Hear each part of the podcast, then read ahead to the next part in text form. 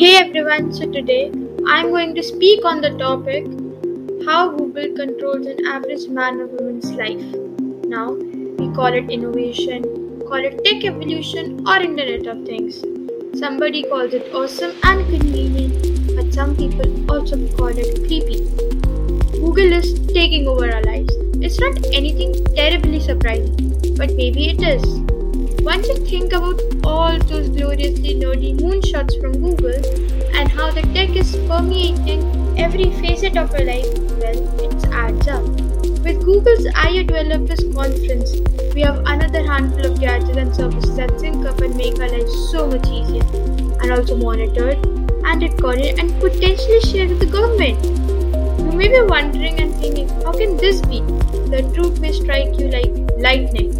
Google knows each and everything about you. Google knows your address, the person you talk to, the places you visit often, the types of book you read, the types of brand you purchase, the types of sites you browse.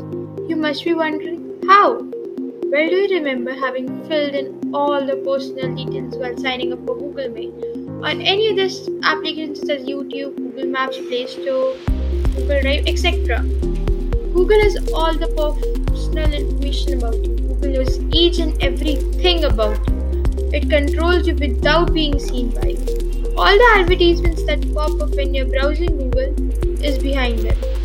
The sale promotional emails you receive, Google is behind them. It also knows your exact presence location. It knows when you do your bank transaction, pay phone bills, how much traffic you will encounter while traveling to a place, everything. Even while you are listening to this podcast, Google will know it because you must have entered your email ID, logging into an app or listing it on the browser.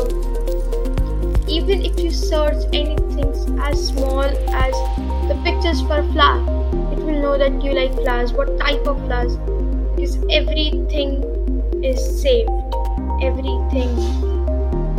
So you can see how Google controls an average man or woman's life without even being noticed.